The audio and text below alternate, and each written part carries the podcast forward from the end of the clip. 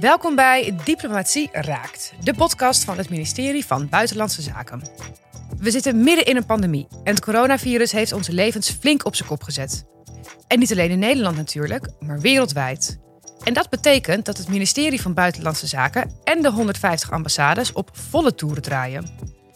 Maar wat gebeurt er eigenlijk op het ministerie als alle reisadviezen oranje kleuren en duizenden Nederlanders in het buitenland vastzitten? Hoe krijg je die weer terug? En welke impact heeft de wereldwijde lockdown op het werk en leven van Nederlandse ambassadeurs? Mijn naam is Liesbeth Rasker. Ik ben freelance reisjournalist en in de komende zes afleveringen van de special Ambassadeur in crisistijd zoek ik uit hoe de mensen van het ministerie en de Nederlandse ambassades er voor jou zijn in deze bijzondere tijd. Vandaag is Ilse Smits de gast. Ze is ambassadeur in Panama. Het land is al negen weken in volledige lockdown. Vanuit haar huis in Panama City vertelt ze over het Nederlandse cruiseschip dat in het holst van de nacht door het Panama-kanaal werd geloodst. En over de toch best opmerkelijke manier waarop de Panamese regering de lockdown stapje voor stapje versoepelt. Ilse, wat leuk dat we je mogen bellen vandaag. Uh, allereerst, hoe is het met je? Het gaat goed met me. Ja? Het gaat goed met me. Het is wel een bijzondere tijd. Ik denk dat het voor iedereen ja. Beetje schrikken was en dat het voor iedereen onverwacht was. Maar uh, nou, we zijn alweer bijna uh, negen weken verder hier in Panama met de lockdown. Dus uh, we zijn gewend aan een nieuwe structuur die we hebben. Hoe is het om in de lockdown te leven? Heb je al nieuwe lockdown-hobby's ontwikkeld? Um, nou, je zit binnen en dat is echt wel wennen. Ik denk dat dat voor iedereen is, zo is geweest. Als ik het Nederlandse nieuws kijk, zie ik dat dat niet anders is. Ja, maar wij hebben natuurlijk de intelligente lockdown. Dat is toch anders dan dat je echt niet meer naar buiten mag. Wat ik lastig vind, is dat je zo weinig beweegt. Ja. Uh, normaal heb je toch gewoon je loopjes op een dag. Hè. Je loopt ergens naartoe, je gaat misschien een lunch halen, je gaat koffie halen. En nu kom je bijna niet uit je luie stoel. Dus ik heb uh, uh, daadwerkelijk het schema van mijn dochter overgenomen, wat zij ook op school heeft. En als zij om half tien recess heeft of pauze heeft, gaan we samen tafeltennissen. Ah, en op het einde van de dag gaan we samen met de hond rondjes rennen rondom het huis. het is niet veel, maar als je 30 keer rent, dan heb je misschien toch twee kilometer te pakken. Precies, en je moet iets nu. Je moet iets nu, ja. En, uh, en wat ik ook veel doe, is zij werkt veel met schoolprojecten. Dus uh, uh, ik moet knutselen. Ah, kijk. Dat werkt. Ik heb twee linkerhanden, maar uiteindelijk geeft dat een mooie afleiding. Ja, precies. Nou, leuk. En uh, op uh, privégebied, wat mis je het meest van de, van de pre-coronatijd? Naar buiten kunnen gaan en contact hebben met vrienden. Gewoon lekker uit eten gaan. Ja. Naar het strand, naar het terras. Ik denk dat het hetzelfde is als voor iedereen. Ja. Wat voor ambassadeur ben jij in dit soort crisistijden? Mm, ik denk dat je in een consulaire crisis, zoals we hadden, waarin je allerlei mensen hebt die terug naar huis willen, dat je dan een fixer bent. Dus iemand die zoekt naar oplossingen. En um, dan is de truc om toch nog wel de hele tijd het overzicht te bewaren. Uh, wat er gebeurt en alle lijnen open te houden. Dus voor mij was het eigenlijk drie, drieledig. Aan de ene kant oplossingen verzinnen, elke keer en vrij snel. Dus uh, andere kant, netwerken open houden. Contacten met de KLM, contacten met de overheid. Dat lag echt bij mij, omdat het vaak contacten op wat hoger niveau zijn. En ook je mensen in de gaten houden. Want het is toch spannend voor iedereen. En iedereen zit, in een nieuwe, het is, iedereen zit in een nieuwe situatie. En die hebben niet alleen hun werk, ze hebben ook hun thuissituatie. En opeens zitten hun kinderen thuis en hun partner zit thuis. En dat moeten ze allemaal in evenwicht houden. En ondertussen doen wij als ambassade ook nog een beroep op ze. Dus heel erg pragmatisch te werk gaan. Dat was uh, wat mij voor mij uh, de afgelopen tijd het kenmerk van mijn werk. Heb je ook nieuwe kanten ontdekt aan jezelf en aan het vak? Um, ik denk voor mezelf, dat pragmatische, dat wist ik eerlijk gezegd al wel van mezelf. Mm -hmm. um, ik vind het jammer dat we elkaar niet meer recht in de ogen kunnen kijken. En de nieuwe kant van het wak, of de uitdaging die wij de komende tijd hebben in ons werk, is hoe gaan we nou die diplomatie vormgeven op een digitale en een virtuele manier? Um, traditioneel is het toch dat je elkaar uh, het beste uh, uh, aanvoelt als je elkaar ziet, Als je elkaar een hand kan geven, als je elkaar in de ogen kan kijken. En nu moeten we dat op een andere manier zien te organiseren. En ook nieuwe, nieuwe mensen aanboren, een nieuw netwerk aanboren. Dat doe je dus via de mail of via de WhatsApp. Of je belt iemand. En dat kan ook, maar het is net anders. Ja. Bevalt het wel een beetje?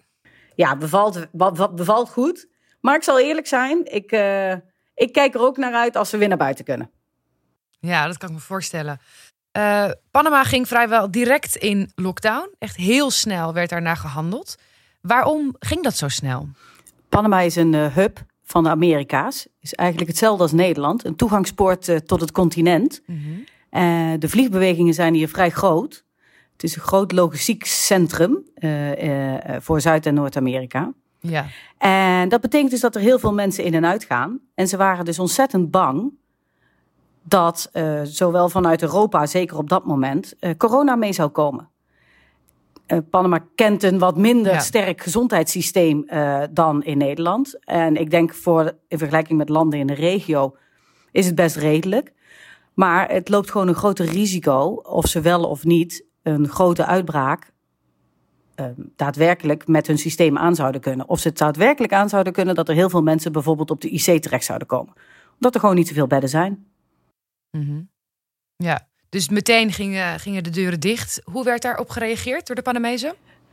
Nou, door de Panamezen eigenlijk prima. Ze vonden dat uh, goede maatregelen, strikte maatregelen, hè, het juiste op dat moment. Na een aantal weken begon daar wel wat gemor te komen, omdat het. Mm -hmm. Er zijn gewoon een groot aantal mensen, ik denk zeker zo'n 25 tot 30 procent van de bevolking, die leeft van een dagloon. En als je ja. een dag niet werkt, heb je geen geld, heb je geen geld, heb je geen eten. Uh, daar heeft de overheid best wel redelijk goed op gereageerd. Ze hebben een uh, voedselpakkettenprogramma geïnstalleerd in het begin. En daarna zijn ze begonnen met een voedselbonnenprogramma, waarbij iemand een soort van digitale creditcard krijgt en via zijn telefoon zo in de supermarkt kan betalen. En dat werkt nu. En daarmee kunnen ze de hoogste noden bij de, bij de mensen die het zwaarst getroffen worden enigszins uh, verlichten.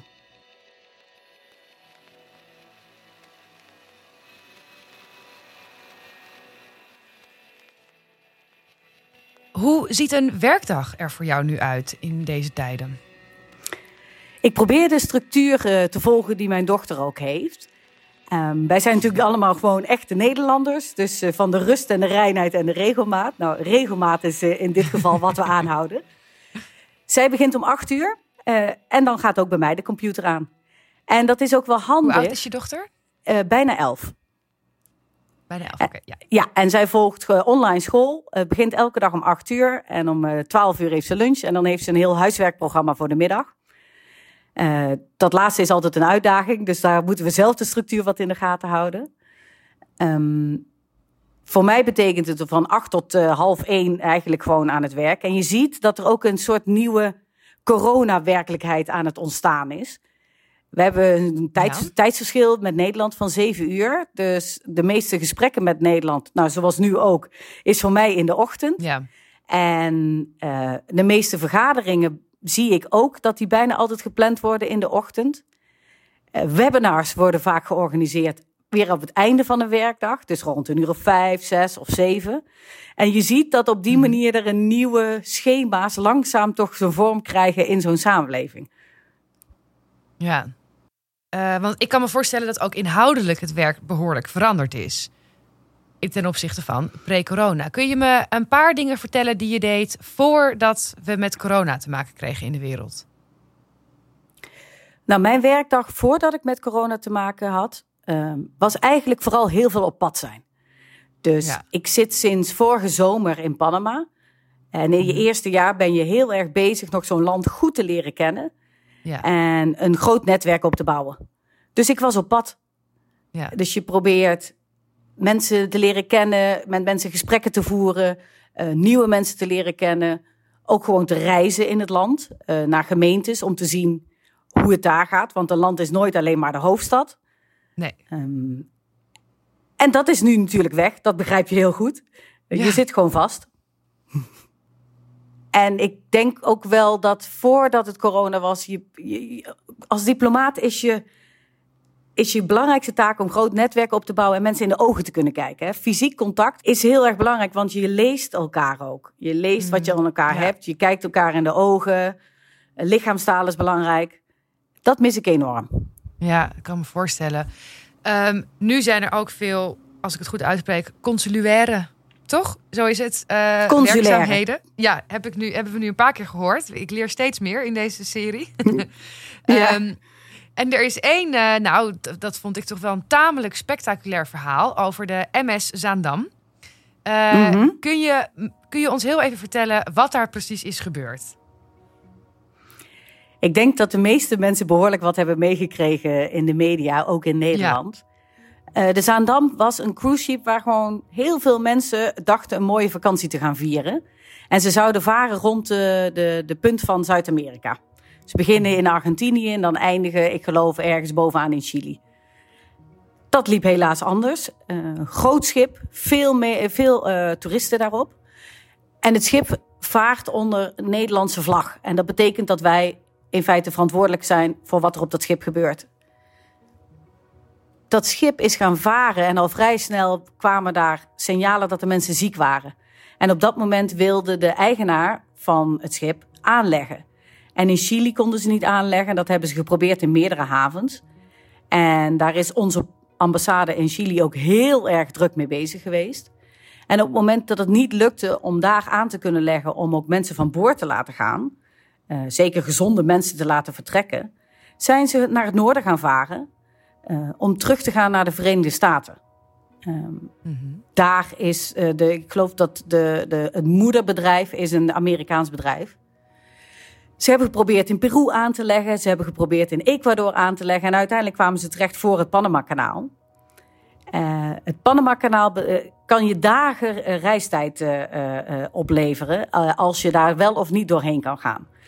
Dus ze wilden of naar de westkust van Amerika, dat zou San Diego betekenen, dat zou vanuit Panama nog een week varen zijn.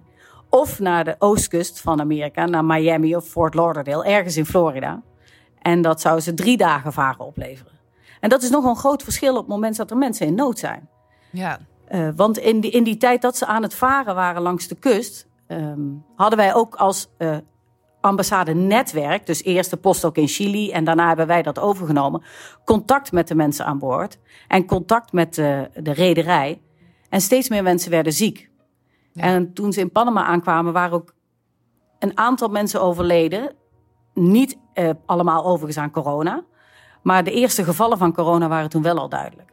ja. En de situatie op het schip werd ook steeds nijpender, omdat er tekort was aan, aan, aan voorraden, gewoon simpele voorraden, voedsel, maar ook tekort aan medische eh, ondersteuning.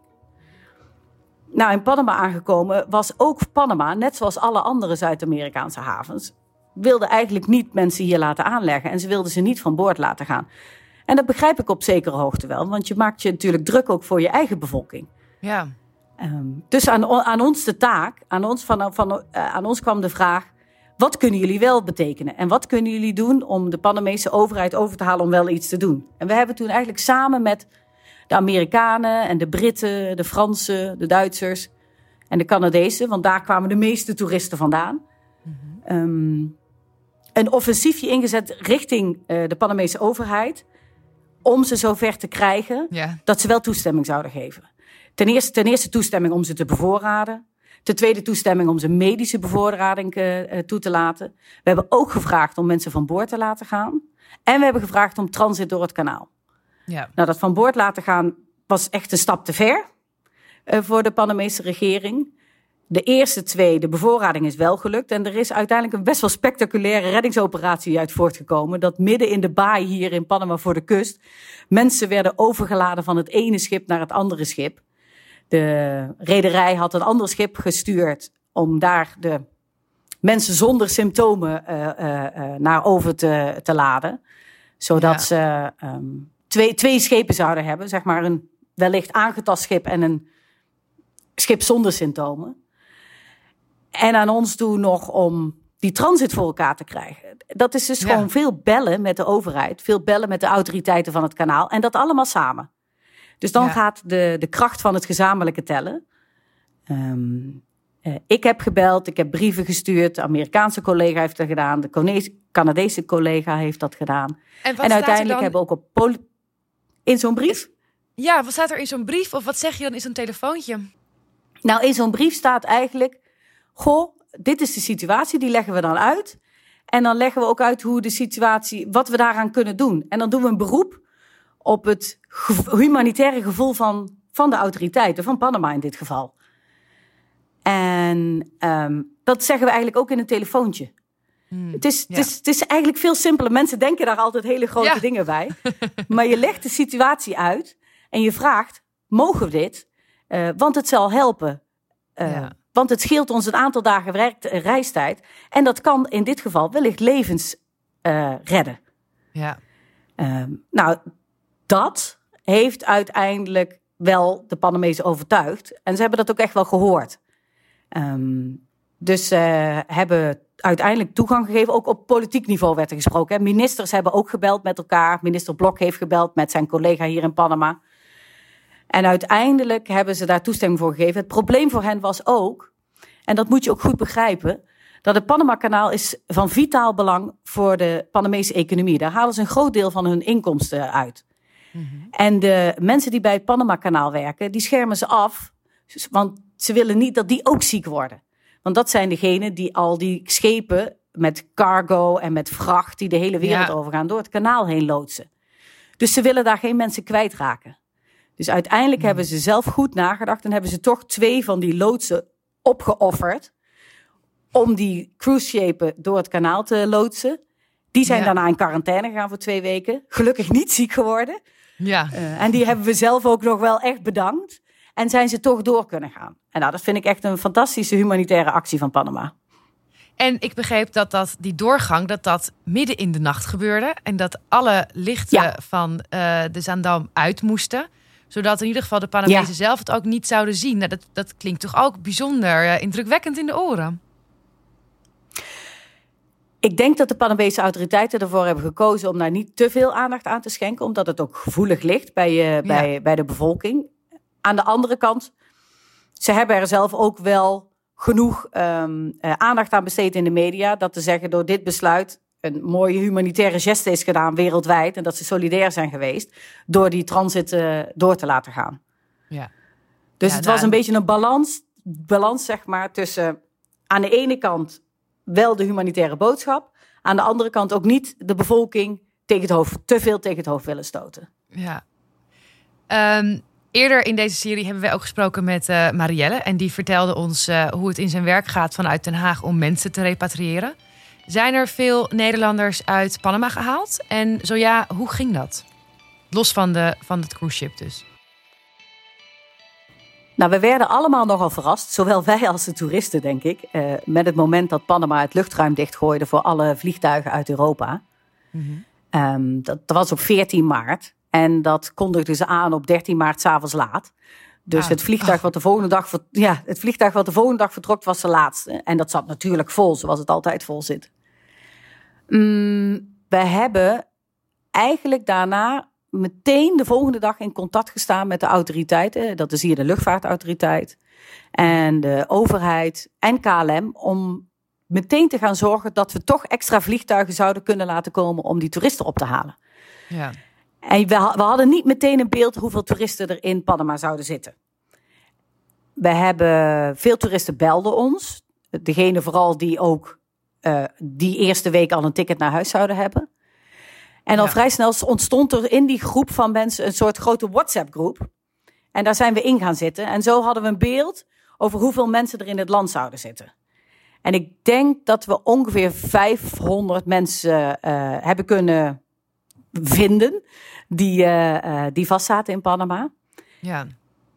En daar zijn we via WhatsApp, via Facebook, via de website in mee in contact geraakt. Lastig voor die toeristen was dat ze ook veel gingen bellen.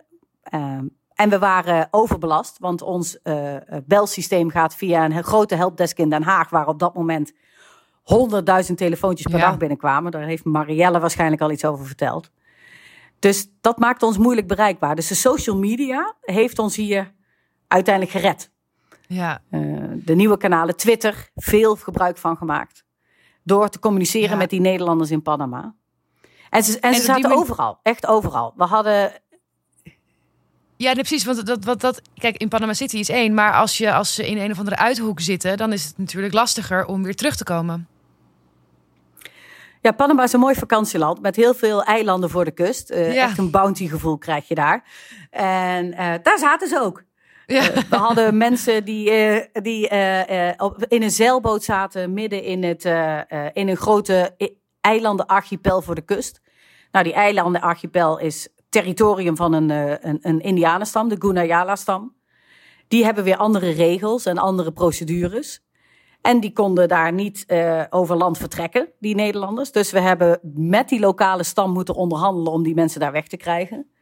Veel mensen zaten uh, uh, vast op andere eilanden, voor de, echt bij de grens met Costa Rica, ook ver weg. Op dat moment zaten we wel al in een, in een lockdown. Dus hoe krijg je mensen over land weer terug? We hebben daarvoor zogenaamde brief naar iedereen gestuurd. Of die konden mensen ook downloaden. Een salvo conducto heet dat. Waarin wij als ambassade verklaarden dat deze mensen op weg waren om gerepatrieerd te worden naar Nederland. Ah. En de autoriteiten hebben dat geaccepteerd. En dat ging eigenlijk heel goed. De autoriteiten hebben goed meegewerkt. De politie was goed op de hoogte. Um, we zijn een keertje s'nachts gebeld door een groep Nederlanders die onderweg waren vanuit het verste uithoekje van Panama terug naar Panama stad. En die werden aangehouden door de politie. Dus ze waren helemaal in paniek, want ze dachten dat hun papieren niet in orde was. Maar uiteindelijk bleek de politie ze gewoon aan te houden, omdat het nummerbord van de chauffeur, eh, van de ah. auto van de chauffeur was verlopen. Dus uh, daar zit nogal wel. Uh, en, en dat begrijp je op zo'n moment natuurlijk niet. En dat, dat snap ik heel goed. Ja. Dus het is goed dat je dan de ambassade belt. Maar dan blijkt het gelukkig maar uh, een klein detail te zijn. Ja, precies. en dan is er ehm. natuurlijk nog het festival. The Last Festival ja. on Earth. Dat is ook een fantastisch verhaal. Uh, ja, de Tribal Gathering heet het festival. Ja. Um, daar zat een hele grote groep met uh, West Westerse toeristen vast. Mm -hmm. En de Tribal Gathering is een festival waarbij je in contact raakt met de uh, moeder aarde en met de, de lokale bevolking daar. dat betekent ook dat de voorzieningen vrij basic zijn. Ja. Um, en op het moment dat er een lockdown is en daar ook geen bevoorrading meer kan komen, wordt dat van basic naar behoorlijk primitief. Um, de Panamese overheid zat ermee te maken, want die mensen moesten wel weg. Maar sommigen zaten nog niet meer dan uh, eh, 14 dagen daar. En pas na 14 dagen wilden ze eigenlijk mensen laten gaan, zodat ze zeker weten dat er geen symptomen waren. Ja. Uh, wij kregen uh, in contact met collega's van de Europese Unie een lijst uiteindelijk met hoeveel Nederlanders daar vast zaten. En ook bericht, op die manier kwamen we in contact met de organisatie van het festival. En kwamen erachter dat er nog een aantal Nederlanders daar zaten. En we hebben eigenlijk gewoon, toen we precies wisten hoeveel daar nog zaten, op een dag gewoon besloten: we gaan er nu naartoe rijden. En we halen ze daar gewoon zelf weg. Oh. Dus uh, een chauffeur van de ambassade is met onze consulaire uh, medewerker daar naartoe gegaan. Uh, in de auto gestopt, gepraat met de autoriteiten. Nee, we kunnen ze laten gaan. Wij beloven echt oprecht dat ze op een vliegtuig gaan naar Nederland over twee dagen en zijn vertrokken. Wow. Het nadeel is dat, uh, dat mijn consulaire medewerker daar een glaasje water aangeboden kreeg, want het is daar natuurlijk lekker tropisch warm. Wat niet zo hygiënisch was en heeft daarna een week lang thuis gelegen met een buikloop. Dus die viel uit midden. Oh, dus hij viel ja, dat, dat, dus midden in die consulaire crisis hadden we al man minder. Maar uiteindelijk is het resultaat bereikt en de Nederlanders zijn vertrokken naar huis en zitten, zijn veilig aangekomen. Oh, wauw. Wat een goed verhaal.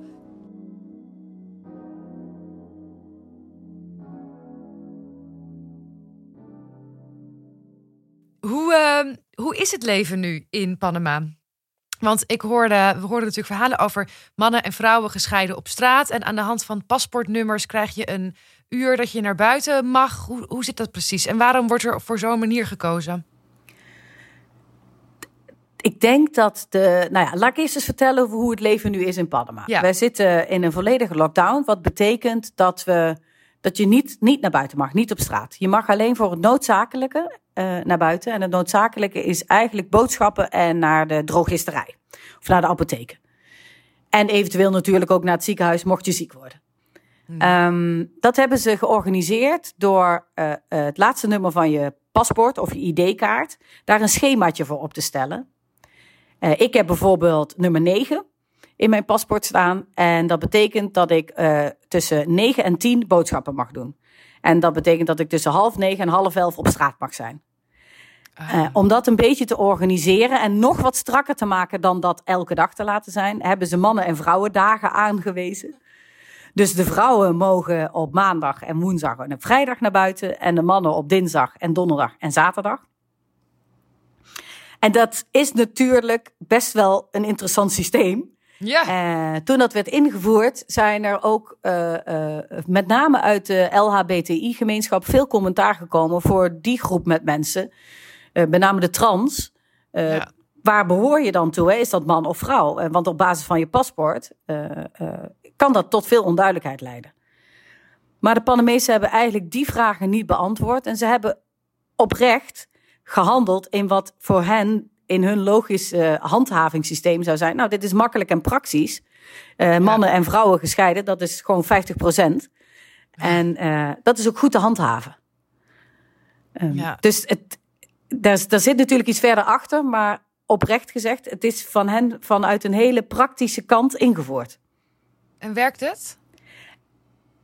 Nou ja, het werkt wel. Voor een kleine groep ja. mensen is het dus lastig, maar het werkt wel.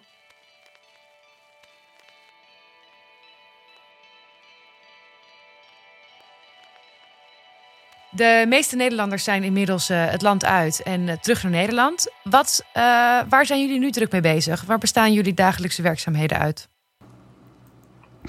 Nou, ik zou willen zeggen dat het is als normaal, maar dat is niet zo.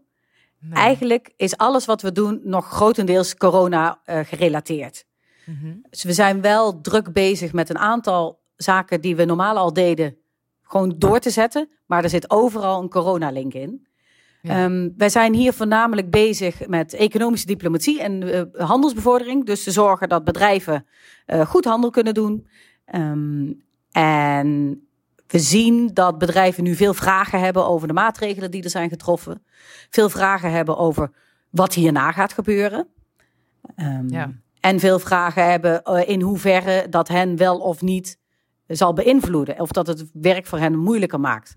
Nou, sommige bedrijven die zien een lichte verandering um, uh, in de wetgeving. Hè. Die zien dat er wel. Ik heb een bedrijf gehad wat eigenlijk zei: bij ons is er meer vraag. Um, het ligt er natuurlijk aan in welke sector je werkt. Als je in de gezondheidssector zit, dan heb je een uit, uitzonderlijk hoge vraag op dit moment. Ja. En er, zijn, en er zijn ook bedrijven uh, die weinig te doen hebben nu, omdat gewoon alles stil ligt. De overheid heeft besloten om alles wat ze doet aan grote projecten voorlopig stil te leggen. Mm -hmm. uh, dus daarbij vragen we, joh, wanneer gaan jullie weer beginnen? En hoe gaan jullie dan beginnen? En waarmee gaan jullie als eerste beginnen? Dus we zijn vooral veel aan het vragen, ook bij de overheid, wanneer gaan jullie de economie weer opengooien? Ja. En hoe gaan jullie dat doen? Precies hetzelfde als in Nederland. Uh, en mogen mensen dan weer bij elkaar komen? En hoeveel mensen mogen er dan bij elkaar komen? En wat betekent dit voor uh, contracten die er zijn? Worden die opengebroken? Worden die opnieuw tegen het licht gehouden? Iets anders, uh, wij doen ook een aantal mensenrechtenprojecten hier. Die zijn nu ook allemaal corona gerelateerd. Wij kijken sowieso altijd al meer naar de kwetsbare groepen in de samenleving. Maar we hebben gezien dat juist op dit moment de meest kwetsbaren in de samenleving nog harder getroffen worden ja. dan de gewone uh, groepen. Um, ik sprak zojuist al over die maatregelen hè, van mannen en vrouwen. Dat, dat raakt natuurlijk uh, transgenders. Mm -hmm. Dus wij hebben een project waarbij we specifiek uh, uh, uh, trans ondersteunen. Omdat die vallen een beetje buiten de boot hè, in bepaalde programma's. Ja. We gaan ondersteuning bieden aan migrantengroepen. Er zitten hier veel migranten uit Venezuela. Die vallen buiten het voedselprogramma wat de overheid heeft, of uit de, het, het, het, het bonusprogramma wat de overheid heeft, waarbij ze werken met een soort voucher, waarbij je wat geld krijgt om boodschappen te doen. Die vallen overal buiten. Maar ook voor hen is nu de inkomsten zijn opgedroogd. Dat zijn allemaal dagloners. Ja. Um, we hebben een programma wat we gaan draaien met de Indianenstam. Met name ook met, we willen een dank zeggen aan de Indianen die uh, de zeilers uh, uh, hebben laten gaan. Dus op die manier zijn we terug bezig met de groepen die toch al het meest kwetsbare zijn, nu wat extra te ondersteunen. En kun je uh, uh, even uitleggen hoe zo'n programma er dan uitziet? Bijvoorbeeld voor de uh, immigranten of voor de, de transgenders? Wat... als ik bijvoorbeeld eventjes als voorbeeld neem het, het, het programma voor de trans. Daarbij mhm. gaan we daadwerkelijk gewoon geld geven, zodat ze voedsel kunnen kopen. Ja. En van dat voedsel, dat wordt dan in zakken gewoon verdeeld en onder de groepen die daar nu niets ontvangen. En bij migranten gaan we hetzelfde doen. En bij de Indianenstam gaan we kijken, samen met hen, is het nou voedsel dat je nodig hebt? Of het zijn het misschien kleine infrastructuurverbeteringen die je nodig hebt? Of is het juist voor scholing wat, iets wat je nodig hebt? Dus het is echt maatwerk wat we op dit moment moeten leveren. Ja. Dus nu is de regering heel erg druk bezig met hoe gaan we nu versoepelen. En daar zijn ze wat terughoudender mee om dat te communiceren, totdat ze dat zeker weten. Ja, en, en uh, wat, uh, wat verwacht jij van die versoepelingen, hoe dat eruit zou gaan zien? Panama heeft een vijf-fase-plan ge gepresenteerd. Uh, waarbij de eerste fase deze week is ingegaan. En in die eerste fase gaan, zijn er een paar nou, beroepsgroepen opengegaan. Met name hele technische. Dus technische ondersteuning voor boten of technische ondersteuning voor um, eigenlijk voor alle logistiek. En garages zijn weer open. Maar ook degene die airco's maken, wat in zo'n land als dit bijzonder nuttig is. Um, en ze gaan nu voor de volgende fases, uh, die hebben ze netjes gepresenteerd overal, kijken afhankelijk van elke keer als het een stapje open doen, hoe reageren dan de gezondheidscijfers daarop? Ja. Komen daar besmettingen bij? Komen daar, uh, is dat heel veel meer? En waar komen die besmettingen dan bij? In welke delen van het land of in welke wijken van de hoofdstad? Uh, dus daar hangen nog geen data aan. Dus ze hebben nog niet gezegd, zoals in Nederland, hè, we gaan in uh, wat, uh, half mei dit doen en per 1 juni dat en dan per 1 juli dat. Die data zijn niet bekend. Ze hebben alleen wel gezegd, eerst beginnen we met die technische beroepen, dan gaan we meer naar de, de, de dienstenberoepen die wel op afstand kunnen worden gedaan. Bijvoorbeeld online verkoop was ook, lag ook volledig stil. Dat zal in de tweede fase worden opgepakt. Dus langzaam nemen ze een stapje voor stapje. -hmm. Um, maar we weten niet wanneer. Nee, precies. Dat is nog, dat is nog even een spannend, spannend moment dus. Het is even een spannend moment, ja. En ondertussen blijft de quarantaine gehandhaafd. Je ziet wel dat de lockdown gehandhaafd. Je ziet wel dat ze de avondklok op een gegeven moment wel willen gaan versoepelen. Hè? Dus je uh, avondklok begon ooit met je mag niet tussen vijf uur uh, smiddags en de volgende ochtend zes uur naar buiten. En dat zullen ze dan naar eh, nou, wat meer naar de avond gaan opschuiven. En langzamerhand zullen ze dat gaan versoepelen. Ja. Um, maar alles hangt af van um, hoe, ze, hoe, hoe, hoe, de verspreiding erop zal over, eruit zal zien. Hoe de besmettingen eruit zullen zien. Ja. Um, het is nu uh, vroeg in de ochtend bij jou. Wat heb jij uh, in de agenda staan voor vandaag? ik heb straks een overleg met mijn EU-collega's. Mm -hmm. Wij spreken elkaar één à twee keer in de week. Uh, dat was in de crisis dagelijks. Uh, en nu is dat wat minder geworden. En daarin delen we eigenlijk wat we horen van de overheid. Uh, we delen ook hoeveel mensen van onze eigen nationaliteit we nog in het land hebben. En wat de hulpvragen daar zijn.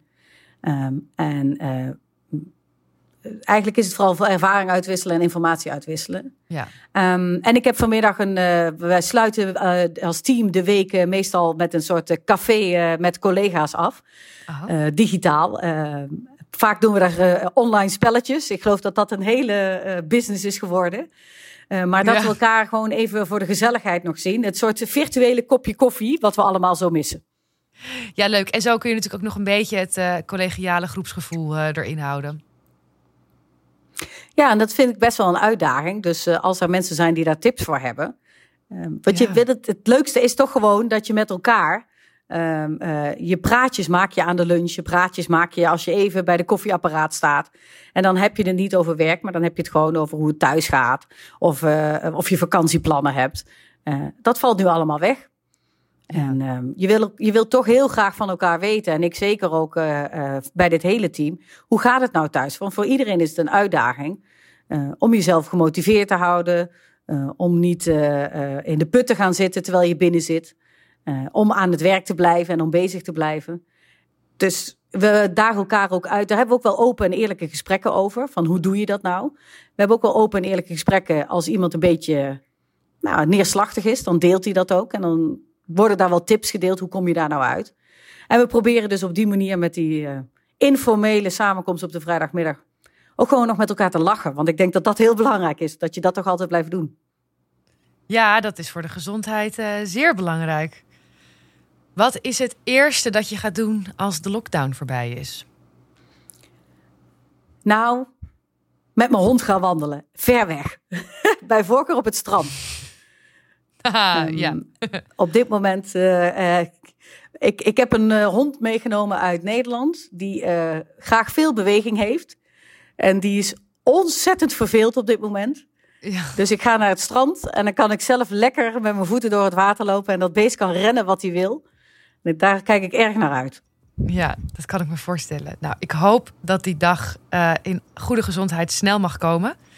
Uh, Dank je wel. Heel, heel erg bedanken voor je tijd en voor je, voor je interessante verhaal. Heel graag gedaan. Oké, okay, succes vandaag. Dank je wel. Dag. Dank je, jij ook. Dag. Dit was de tweede aflevering van Ambassadeur in crisistijd. Het speciale derde seizoen van Diplomatie Raakt. De volgende keer spreek ik Jan Versteeg. Hij is ambassadeur in Spanje. Wil je meer verhalen horen van diplomaten en ambassadeurs? Luister dan ook zeker even de eerste twee seizoenen van deze serie. Die zijn gewoon te vinden in je podcast-app. Bedankt voor het luisteren en hopelijk tot de volgende aflevering.